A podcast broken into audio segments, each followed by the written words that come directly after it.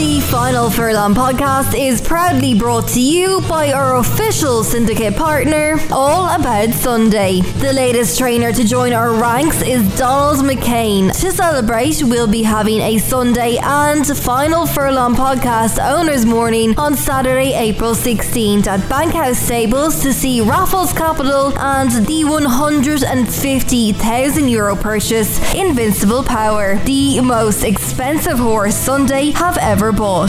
To join us, download the app or visit allaboutsunday.com. The ultimate racehorse ownership experience. And by our official betting partner, Kalooki Sportsbook. Get your sign-up bonus for new accounts with a match bet of up to £25. Kalooki offer betting on all sports, immediate interaction with experienced traders, with instant withdrawals and the best odds guaranteed on UK and Irish horse racing. Kalooki also have betting pitches at tracks across the UK, including additional ones at Cheltenham. Join us now at kalookisportsbook.co.uk.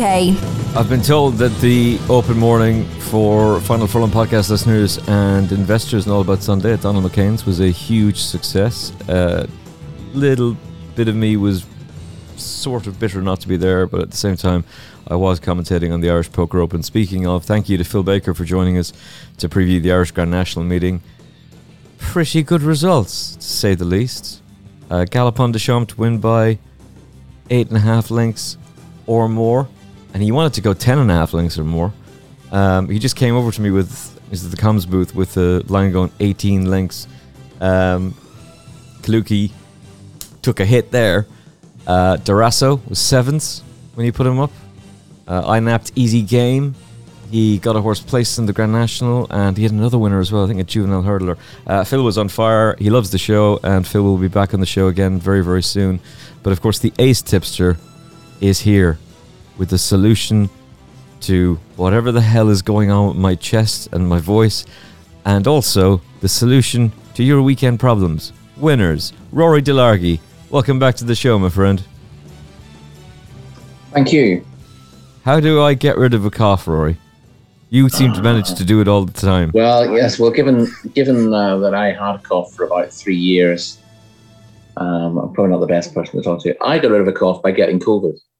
Try that.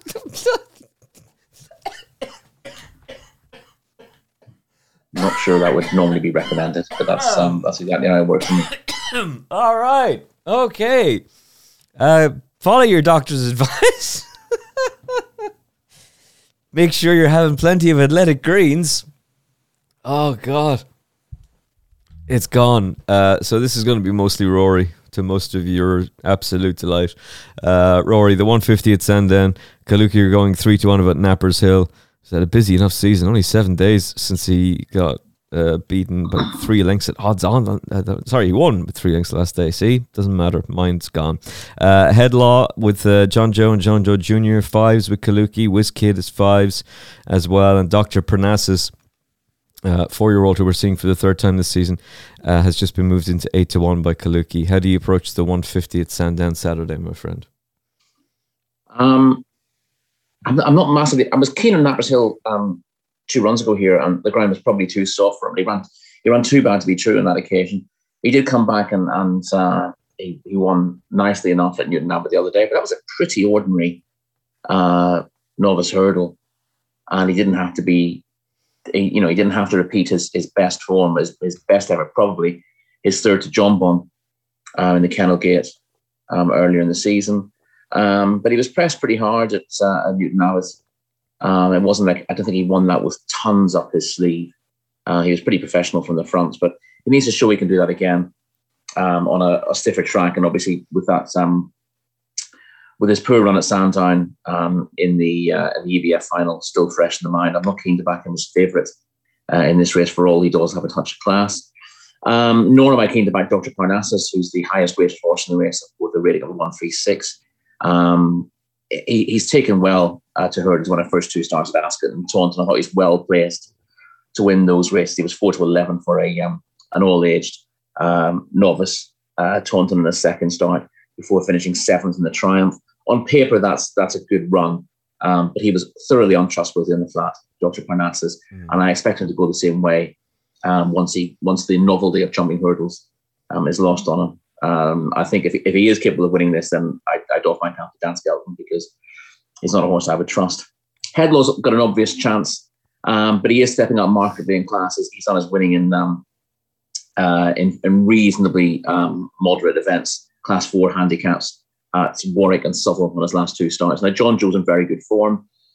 This is the time of year when he tends to do particularly well, and I do respect Hedlow's chances. He does have to defy a £10 higher mark in a stronger race than when beating Pay the Woman at Suffolk last time out.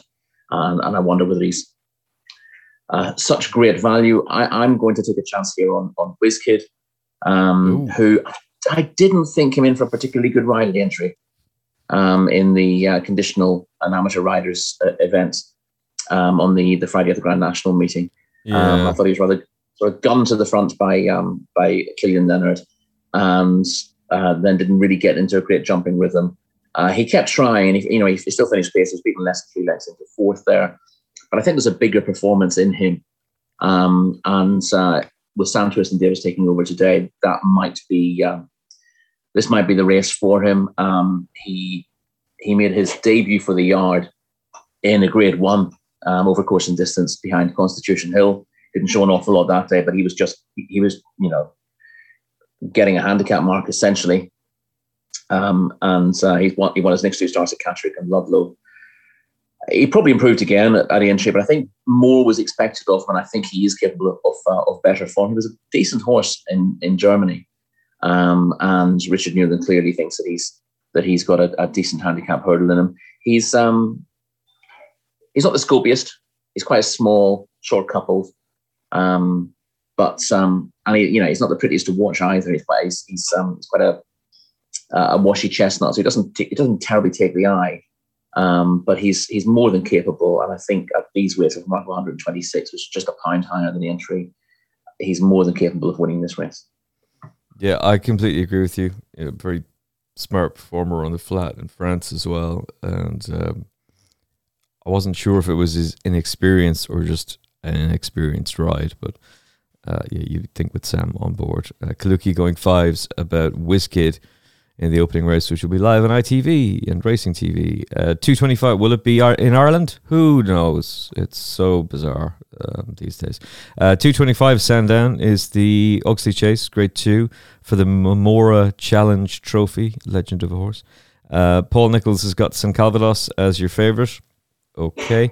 Nuts a While is then in there at 13-8. Ernie River, which we were talking about for... the Grand National meeting, particularly in TalkSport 2, is 5s, and Mr. Fisher makes up, it's a small field on a Saturday, 6-1. Nico de Boinville and Nicky Henderson. Does San Calvados deserve to be such a short price favourite for this, Rory? He doesn't, based on his profile and the issues he's had this season. And the other issue is, Paul Nichols said he doesn't want to go right-handed. And he's back right. Now, I don't believe Paul Nichols when he says he doesn't want to go right-handed. Neither do I. But, if Nichols is right, then he doesn't want to go right-handed. Well, Nichols also says that he wants quick ground. I also don't really go for that, because we've seen the horse before. We followed his career since he was a 5-year-old, and his best form is in the mud. He probably doesn't want that absolute slog these days like he got at Ascot, in the Ascot Chase, which is, I thought, a really odd stop for him, really, if they were going for the Ryanair. He burst a blood vessel that day as well, and then he missed the Ryanair because of the soft ground. And then he was too free when 5th in the Melling Chase last time out. On the pick of his form, he is the pick of these receiving weight from Nutswell and Mr. Fisher. But it's difficult to be confident back in a horse with his profile at this stage of the season. This is pretty much the only target left for him. He's so well treated that I can see my connections are keen to run him. But given that he was taken out of Cheltenham last year because good to soft ground was being too fast for him, he's going to struggle on good to firm ground here. I like the horse a lot, but I've been scratching my head at his campaigning over the last couple of years, and I can leave him alone at a short price. Mr. Fisher's a funny old horse in that. Oh, he always runs his races in Grade 2 company, and he always runs badly in Grade 1 company. He very much has his ceiling. He's got a tough task giving weight away here on paper, but I think he'll run his race. You know, he can be let down by his jumping when he's going, a stride quicker in top-class Grade 1 events. But you run him in Grade 2s, and he looks a very good horse. You look at the form he showed, for example, when winning this of the Alcoa Conti Chase early in the season. He was a comfortable winner over El Dorado Island that day with Rouge Vif and Defi Desoy absolutely miles behind him in El Dorado Island, then won a Grade 2 in his next start. So that looked a decent piece of form. He hasn't backed it up since. Again, he had a really hard race at Ascot, and the Ascot Chase, it was, the weather was filthy that weekend. The going was heavy, and very few horses really coped with it. Mr. Fisher's beaten 73 lengths in the end. So whether he can bounce back, having run badly in the Melling Chase himself last time, I don't know. But it wouldn't be a surprise, given that he has a history of running really badly in Grade 1s and then coming out and winning Grade 2s when he's dropped in class. So if you just look at his record in this grade, it looks pretty good. Not as well as the other horse who's penalised. Again, he's got a really tough task with a penalty, given that he's an 11-year-old now, and he's always been well exposed as being slightly short of top class. He ran a tremendous race to win the listed Premier Chase at Kelso in his penultimate start. But again, he was outclassed at the entry. That was in the bowl over the longer trip. Again, I think it'd be good if Brian Hughes could ride a winner in this card, obviously having wrapped up the Jockeys Championship and hit his 200 at Perth yesterday. Well said. And he could do it in Nutswell, but I think he relies on one or two running below form. The more you look at the race, you go through it and work out that none of the four can win, and then you have to start again. If you threw a top class horse in this race, they'd blow it apart. And something has to give here. I think Mr. Fisher's the likeliest winner, given his overall record. But Ernie River deserves a mention. He's on ratings, he doesn't have the easiest of tasks. He does have to improve to beat these, but he is progressive. He was very impressive when winning at Wetherby on his penultimate start, and then he was rather unlucky to fall. He was effectively brought down in the manifesto at Aintree, in which he was very well backed. He went off at 11-4 for that race, and again, this is slightly more heart overhead. I'd love it if a combination like Nick Kent and Charlie Hammond could win a big race like this on the final day of the jump season. Because we're talking about how the game is dominated by a few big trainers and big owners, and for someone like Nick Kent, who has only a handful of horses, to be competing in Grade 1 and Grade 2 company with a horse like Ernie River, who's got a lot of talent and could make a big splash next season, would be great. So I think I'd probably, depending on the betting, I'd probably make Ernie River my bet on the race. But it's a race full of ifs and buts, and I wouldn't want to be spending too much money on it. Yeah, Ernie River was a horse I really fancied at entry, and it's just been 16 days by the time the race comes around, so I am of the opinion we'll just stick with Ernie River then. I know it's a different race, but it makes sense to me. He is fives, and fully agree with you for all the reasons mentioned about the negativities are surrounding the short price favourites. Oh, look, it's a Paul Nichols short price favourite. This time in the Bet365 Celebration Chase Grade 1. So Kalooki Sportsbook are currently going 6-4 about Green Teen for Paul Nichols and Harry Cobden. The last time we saw him, he was awful at Leopardstown when Nichols was going through that spell. Dan Skelton and Harry Skelton have Nube Negra 13-8, Sceau Royal, Alan King, and Daryl Jacob 100-30, and Rouge Vif. Oh look, it's another one of these Kate and Andrew Brooks horses that's going to be moved to Harry Derham over the summer in a hilarious we just move our horses around a stint. I have no idea. It would just be funny if that was to happen. But best of luck to Harry in his new venture. And we'll talk to him about it soon. First time wind up for him. He's 20s. Sky Pirate in here as well. Was quietly fancied by many at Cheltenham, but has had to take an entry in the meantime as well, and has been beaten 44 and 18 lengths. 20s for him with first-time cheek pieces. Rory, who wins it? Well, I'd expect Granted, teams who bounced back from that poor run at Leopardstown when the Nichols horses were all running poorly, and he, you know, plenty of excuses that day. Ground softer than he wanted it to be. Paul Nichols had already flown the horses over, so there was no point pulling them out. Both of his runners at that meeting who disappointed went round the inside, which was a massive disadvantage. And the horse who won this race last year comes here fresh now, having been given a break since February. Although, you know, that wasn't the original plan. The plan, I think, was to go to Cheltenham with him, and he hadn't recovered at that stage. So there's a slight question mark with Granatino about whether you want to take a short price about him, given that he's clearly had a problem since his last run or because of his last run, and it's taken him time to come right. You'd hope that he'd be right now, and he's just about the right favourite for the race, given he's won two grade ones over the course and distance. And that clearly makes him the one to beat. The only issue with his wins is you can poke holes in them to a degree. And he beat Altior here last season, obviously. But the great horse was then retired straight after that. And when he won the Tingle Creek, I'm not sure that anything else gave its running in the race. No. You know, the runner-up did, but the runner-up's a pretty moderate horse at this sort of level. And the two best horses in that race flopped for various reasons, including Nube Negra, who was only fourth that day. We haven't seen him since, but he's got a record going well fresh. And he was very impressive first time out at Cheltenham. Again, you can knock holes in the form of the Slur Chase that he won, given that those he was up against haven't exactly covered themselves in glory since. Looked a strong race on paper, but he was beating the veteran Politologue into second.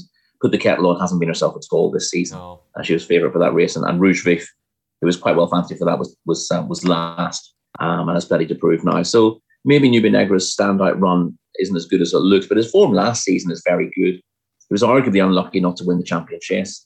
A comment you could probably make about four runners in that contest, including the reopposing Sceau Royal. He wasn't beaten far in last year's Champion Chase, despite the fact that that he was almost brought down coming down the hill and trying to come with an idiotic run up the inner, really. He's had plenty of racing this season, and my worry was Sceau Royal. He's got his ground, but he's been over-raced this season. He's a horse who's never really taken his racing particularly well. He wants two runs when he's fresh, and then he wants a break, and then he wants to have another two runs in the spring. And he's already had six runs this season, Sceau Royal, and I think he was showing signs that he was feeling the effects of a hard enough season. On his penultimate start at Newbury. Then again, I don't really understand him going to Aintree for a race over a trip he doesn't stay.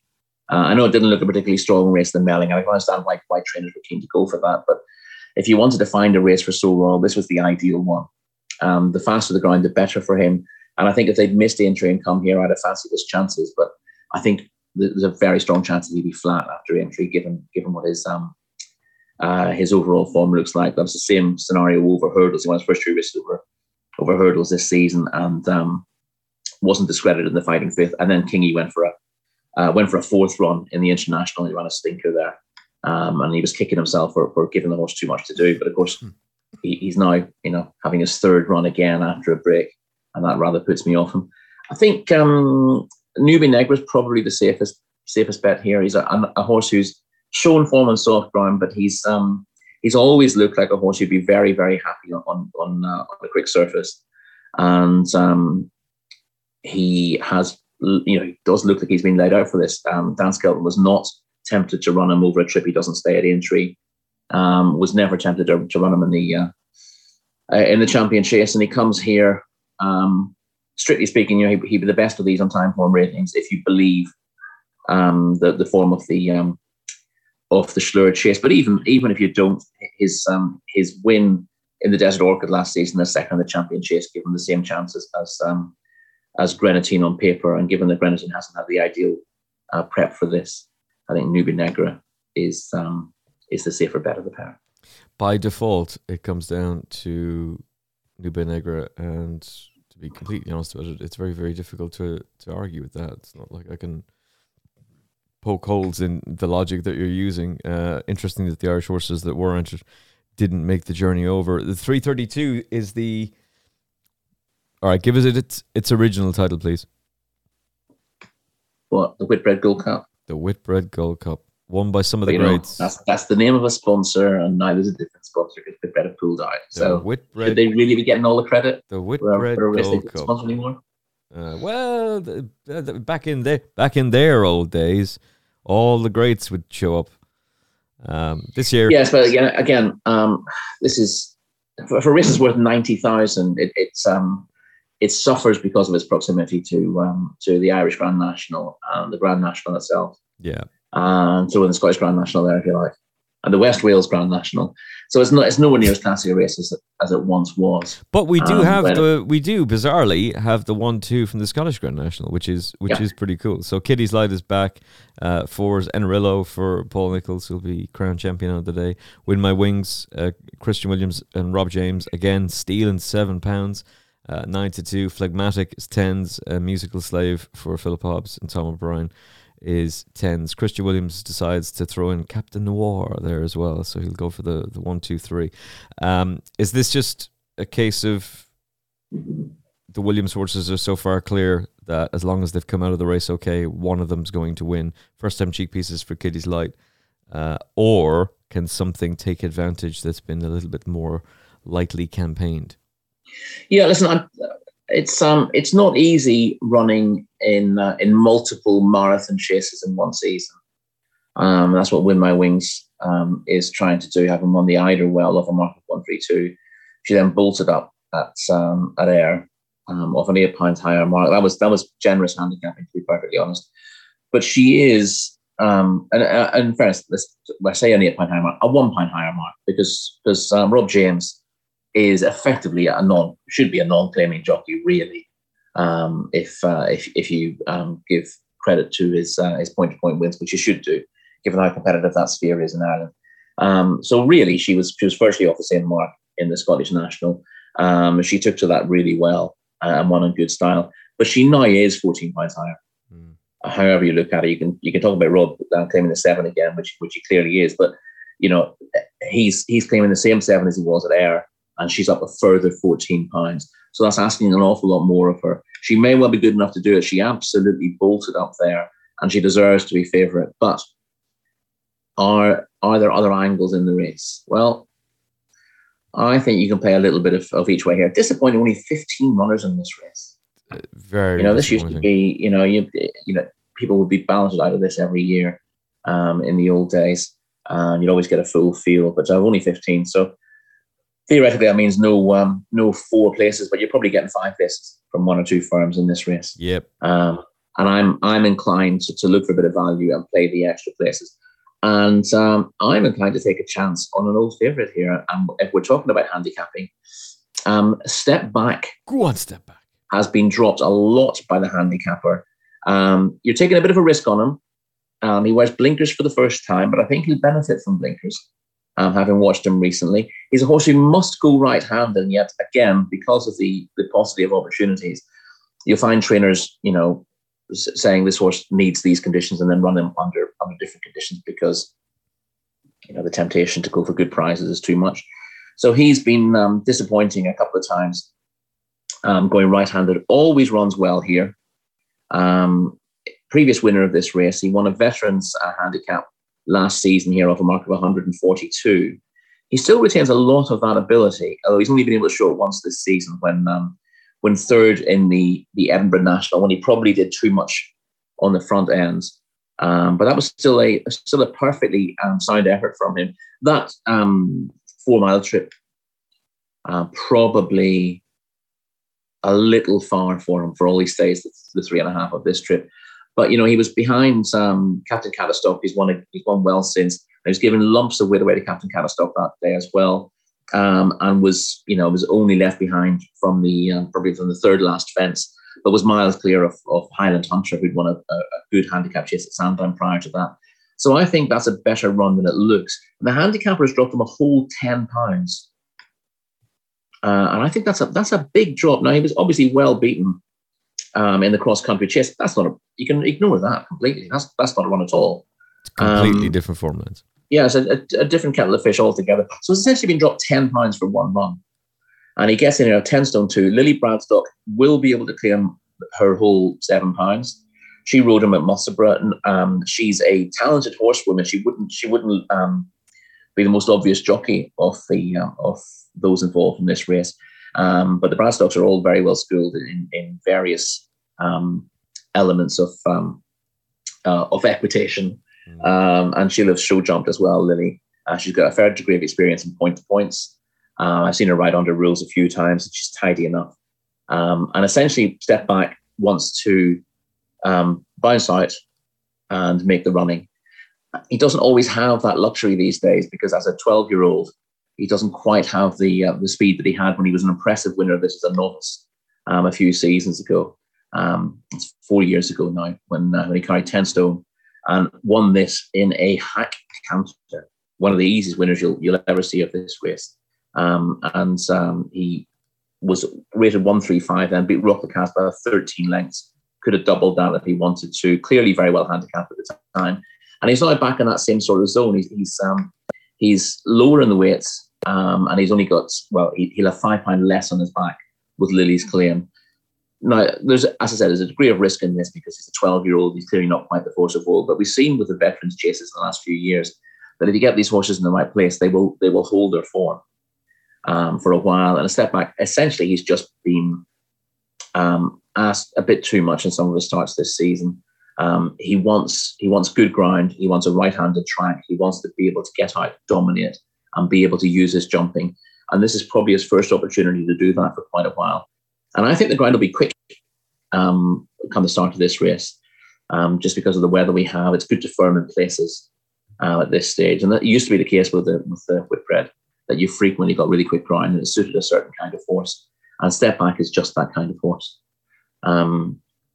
Veterans have run well in this race in the past, of course. I mean, it's gone to the likes of Jack High and Munker Hoston, Church Island and Tidal Bay towards the end of their careers, all of them in double figures. And I can just see Step Back with no other horse wanting to go on here. By the way, this is a race absolutely devoid of front runners. The only other horse I can find who might go forward is Via Dolorosa. Yeah, who made all at Subtle in March, but he's had a really, really tough spring, and he's running both the Scottish National and the Grand National itself. And frankly, he shouldn't be running here at all. Via Dolorosa, he's been absolutely tailed off in his last two starts, and this is his third run in a marathon chase, just in the last. His fourth over 3 miles plus in the last month. And I think the way Fergus Wilson wants his horses campaigned is not a great look for the sport. But yeah, he might go forward as well. But I'd like to echo my support to that, by the way. I completely agree with that. And it is very much the owner's stance that he wants them running, but anyway. Yeah. Yes, kind of guy who would happily run his horses, in but he has done in the past. I think it was Contraband he had who ran in the Champion Hurdle and the Gold Cup in the same season. That was 500 to 1 for both of them until dawn. Yep. And they had to change the rules to stop horses like him. Well, actually, I think Wilson was clever enough that if you find an ex top class horse who's on the downgrade and you don't run them, then you can run them in championship races because the rules say you've got to be rated.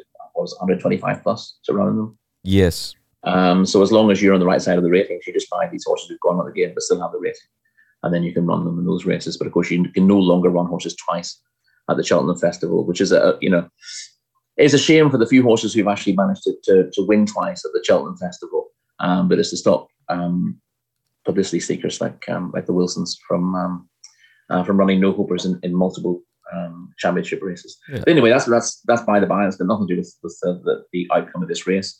It's just that Via Dolorosa is possibly the only spoiler here.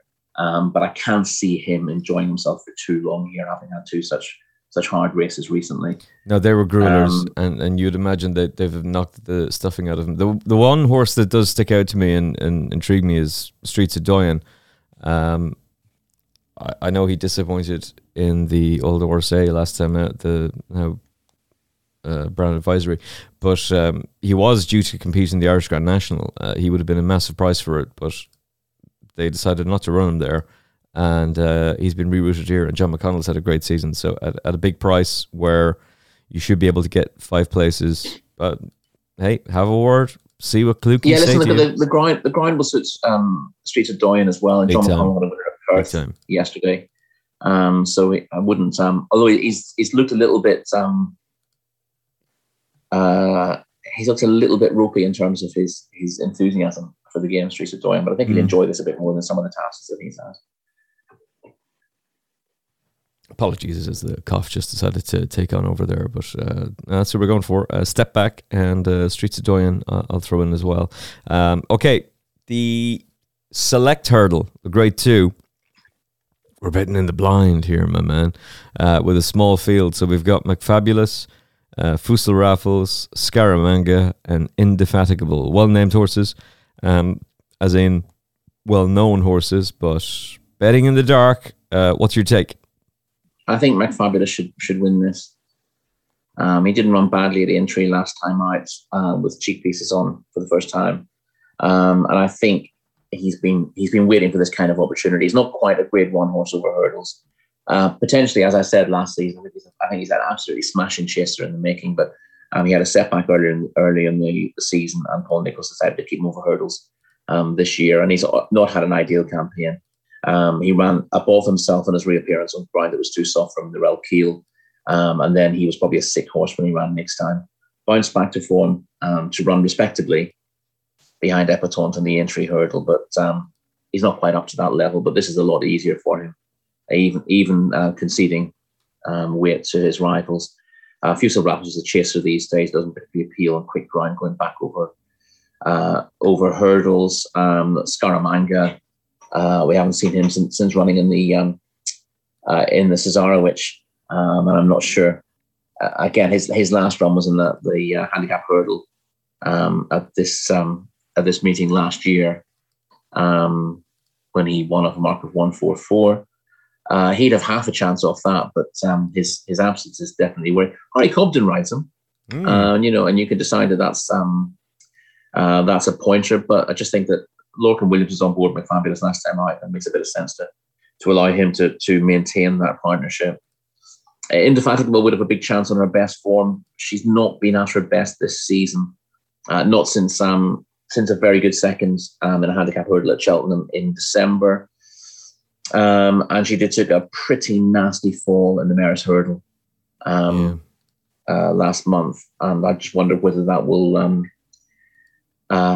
impinge on her enthusiasm, which looked to be waning at Newbury in November. She ran very well to win the West Yorkshire Hurdle on her reappearance, which was given a good ride by Darryl Jacob, staying wide on the better grounds and using her tactical speed rather than her stamina to win that 3 mile contest. She didn't really want to start at Newbury next time, and that was the first sign that she was maybe thinking twice about the racing game. She'd looked very tough and genuine before then, but she didn't really want to set off. She was back to form at Cheltenham, as I said, when Lucy Wadham's mare had just got the better of her in a tight finish. But again, she didn't run her race when she was favourite at Warwick for that mares contest, the Warwick Mares Hurdle. I thought she looked a little bit reluctant to exert herself, for all that it turned out to be good form, because that was the Mares Hurdle winner who won that. Mm-hmm. And you can kind of look through that again and go, oh, it's better form than it looked at the time. But I thought she put up not much of a fight there. And of course, we don't know what she would have done in the Mares Hurdle itself, because it was just beginning to take shape when she took that heavy fall at the top of the hill. So she's been a real fan of mine. She's been a real favourite of mine over the years. She's not been a fan of mine. Maybe she is. I think she reads your stuff every morning. That's what I've heard. I've been a fan of hers, but I'm a little concerned about a couple of things I've seen this season since she won on her return, and I'm against her for that. And I've been vaguely pro McFabulous in a couple of starts this season, but he hasn't had his conditions, and now he does. I think the faster the ground, the better for him. He needs to be giving weight to lesser horses rather than running against grade one horses over hurdles. He gets that set up here, and I think he should win. Okay. Should win. Love that. So our final race is the 440. It's the Josh Gifford Novices Handicap Chase, present and counting for Brian Hughes and Donald McCain. Harry Skelton and Dan Skelton have got Beakstown, Flickavoyu for Paul Nichols and Harry Cobden, and Jackamar for the back. Milton Harris, after a tremendous season as well. And Fergal O'Brien had a great season too. A brief ambition. Donald McCain will look back on this season with great fondness, I should imagine. And can he go out with a winner, or is there something else in here that you're looking at? 153 winners as we're currently recording for Donald McCain. Is Preston Counting going to add to that, or is there something else here that takes 153 winners and only one of them in a graded event? Bonkers, isn't it? Yeah. Bonkers. Yeah, Brian Hughes, they won the old car novices chase at Haydock in February, and it was a pretty moderate contest. That was with Manila Times. No, not Manila Times. Hello. Manila Drama, yes. Manila Times, I was going to say, would have bolted up on that, but maybe not. Maybe not Manila Times this season. Manila Drama won it, yes. President County is an interesting one here. Again, the faster the ground, the better for him. Don McCain was talking about him being potentially his only runner at the Cheltenham Festival, but he didn't go in the end. Mm-hmm. And it was, the ground was soft enough for him when he fell in the race won by Beekstown at Ayr last time. He's 2 pounds lower, which is an interesting idea, that you drop a horse for falling when you don't know where he would have finished. Mm. And Beekstown is up 6 pounds for winning that. President County could easily buy. I think that, he wants genuinely quick ground rather than anything you get in the winter, and that's why Donna's left him off. He'll keep on going as well. I mean, he won't be this. This is the end of the season, of course. But for horses like President County, it's the start of the summer season. Yeah, I'd give him a chance. He still might need the run after his break, to be perfectly honest. Beekstown could follow up despite the higher mark. He's better than a mark of 135, but his problem has always been that. He jumps well, looks a class height, and then doesn't find an awful lot off the bridle. He found a bit more at Ayr last night to beat Coach Carter. But Coach Carter was beaten again at Perth the other day, and I don't think it's brilliant form, to be perfectly honest. Nietzsche, who was third, was beaten at Sedgefield as well, looking less than keen. And I think the whole form is a little bit weak. I used to like Beekstown a lot, I think. And again, there would have been a time when I'd have been very keen to back them in quick round here. Because again, that's, as it is often with horses who have breathing problems, quick round can be the key. And I think, the softer it is, the more it puts a strain on his breathing, which is his main issue. He gets the time from Squiggle, Beekstown, because he finishes weakly. But he finishes weakly because he can't breathe. It's not because he's ungenuine. And he got away with it at Ayr last time out because he dropped far enough in the weights to be able to sort of outclass slightly reluctant rivals, I think. And the rise in the weights probably does for him, although Sandown is the stiff finish is always difficult at Sandown, but it's a track that really suits a good jumper. You can gain more ground over the fences at Sandown than you might lose by getting tired from the last. People talk a lot about how races change from the last fence up the hill at Sandown, and that is true. But it's, for all you can finish well, if you're losing ground at the railway fences on both circuits, you're going to struggle to make up the ground later on. So he might be in there pitching from the last fence, but I get the feeling something might be finishing a bit better than him. That tends to be the case. My old mate Jacquemart could play a part again, although his issue has always been that his jumping's a little bit I don't want to say sloppy, he just lacks scope. Fences are just a tad too big for him, and he gets away with it sometimes. They did when winning at Kempton over Christmas. That was a good day. And he's run respectably in all his starts since. He was in the Grade 2 come behind Do Your Job at Ayr last time out. He was out of his comfort zone there, really, but a bit of black light wouldn't have gone astray. He can bounce back, but the fact that he's going to make mistakes, we know he's going to make mistakes because he makes mistakes in all his starts. They're not bad mistakes, but he just gets in a bit tight to his fences. He'll be losing too much ground, I think, here to go and win the race. And it's not a strong call, but and again, maybe a bit of heart leading head here. But up the straight would be a very appropriate winner of this race. Of course, Nick Gifford won it last year. This was the race that provided Josh Gifford's last winner as well when he won it with Sky Cab. And that's a race. If you get a chance of rewatching that race, Josh Gifford's final runner as a trainer. Oh, it's amazing. In this race before it was called that, Sky Cab was expected to win, and everything went wrong for him in the race, mostly his own fault. And he looked like he was going to finish tailed off coming to the pawn fence, and somehow somehow he found a run. Somehow Ruby jumped a fence and went flying into the air. Another jockey went flying out the saddle. It was just remarkable. And Josh was in tears afterwards as well. Josh was in tears after, in fairness, bless him, after most of his winners. But that one really deserved it because he knew he was retiring on the spot. And that was just a hugely emotional winner for a lot of people. And it's become quite an important race because Josh was an exceptionally well-loved character. Yeah, rightly so. And Nick won it last year with Belargus, of course. And the other trainer who would love to win this race is Richard Rowe, who was Josh's stable jockey for years. And he's got Up the Straight here. Now, Up the Straight, I thought he was a horse to follow when he bolted up at Plumpton earlier in the season. I know that was only Plumpton. He then couldn't cope with Paddy Power on his next start.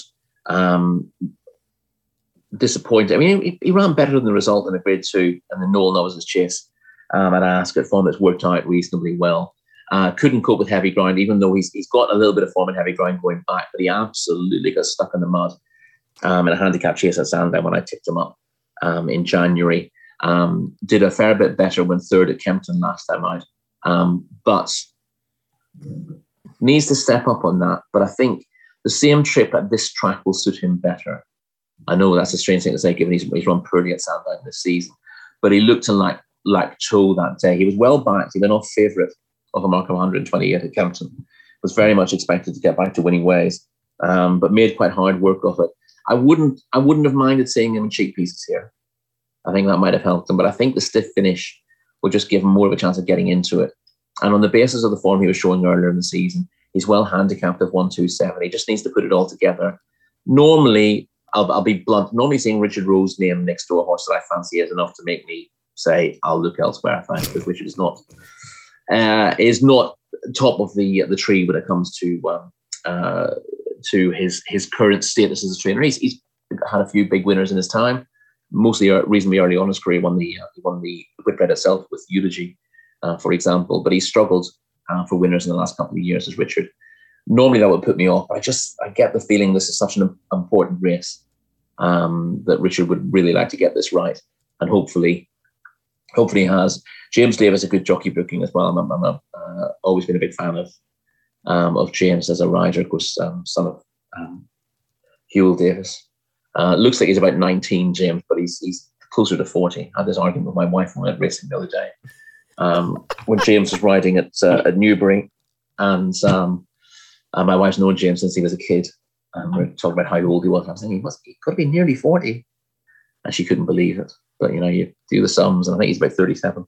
Wow. But he's got a child's face. He does look like a sort of. I mean, in fairness, Huel had the same sort of pixie-like looks. But he's been around a fair while, James. I'm sure he would have ridden for Josh going back as well, and he'll be keen to get the best out of Up the Straight here. He's an underrated, always has been an underrated rider of chasers, as James, and I very much hope that they can pull it out of the bag and produce the kind of emotional result we'd love to see. So, as I said, I'm wishing that as much as I'm thinking it, but he definitely has a chance in terms of the ratings. It's a very winnable race. As I said, you can knock most of the runners. I haven't mentioned Brief Ambition, who's won 4 of his last 5, but he's gone up a fair bit in the weights for doing that as well. He was winning up 117 at Kempton in November, and if you go back to what Up the Straight was rated at the same time, he was rated 138. So at that stage of the season, he would have been conceding 1.5 stone to Brief Ambition, and now he's actually in receipt of £7. So that's it's a 2-stone turnaround in the weights. And I don't think Up the Straight, who's only an 8-year-old, has regressed in that time. He just hasn't put it all together. And I think he's capable of doing that. And hopefully you get a reasonable price about him as well. Hopefully. Again, as we said, we were kind of flying in the dark here as things currently stand. And some of you may be going, how dare these two? How dare these two focus on Sandown and jumps racing? Not a word about the flat now that it's back. Well, to be honest about it, Artis is exciting, and I'm very pleased to see him back. It's a 4-runner race on good to firm ground. I'm not exactly enthused for that. happy to review it with Darren on Monday, but I don't think either of us are going to sit here and say, yeah, pile in. And Kyprios is the selected runner of the Edinburgh Barnyard for the vintage crop. Baron Samedi just seems to be on the downgrade. Search for a Song, doesn't she need it to be September? And Princess Zoe, it'll be great to see her back in action again for Tony Mullins with Gavin Ryan on board. That's tremendous, but again, that's more of a race to review. So, Rory Delargy, which is the horse that stands out to you most this weekend?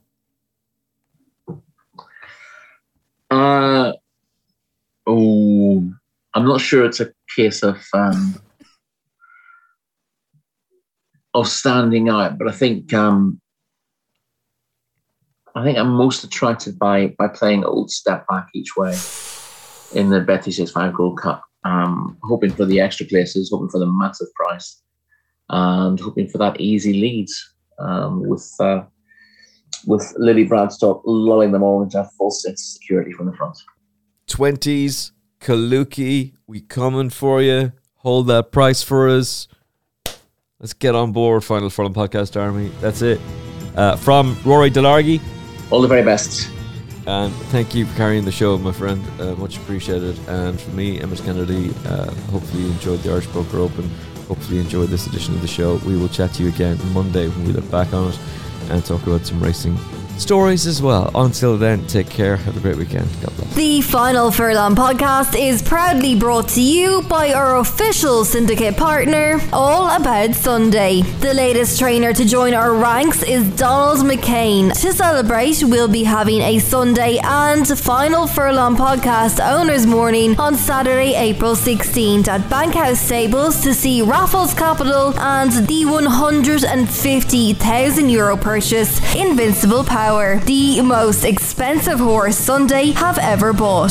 To join us, download the app or visit allaboutsunday.com. The ultimate racehorse ownership experience. And by our official betting partner, Kalooki Sportsbook. Get your sign-up bonus for new accounts with a match bet of up to £25. Kalooki offer betting on all sports. Immediate interaction with experienced traders with instant withdrawals and the best odds guaranteed on UK and Irish horse racing. Kalooki also have betting pitches at tracks across the UK, including additional ones at Cheltenham. Join us now at kalookisportsbook.co.uk. The first taste of rare bourbon you finally got your hands on. That's nice. At Caskers.com, we make this experience easy. Caskers is a one-stop spirit curator with an impressive selection of exclusive, sought-after, rare, and household names in the realm of premium spirits and champagne. Discover the top flavors of the year now by going to Caskers.com and using code WELCOME10 for $10 off your first purchase. Get $10 off your first purchase with code WELCOME10 at Caskers.com.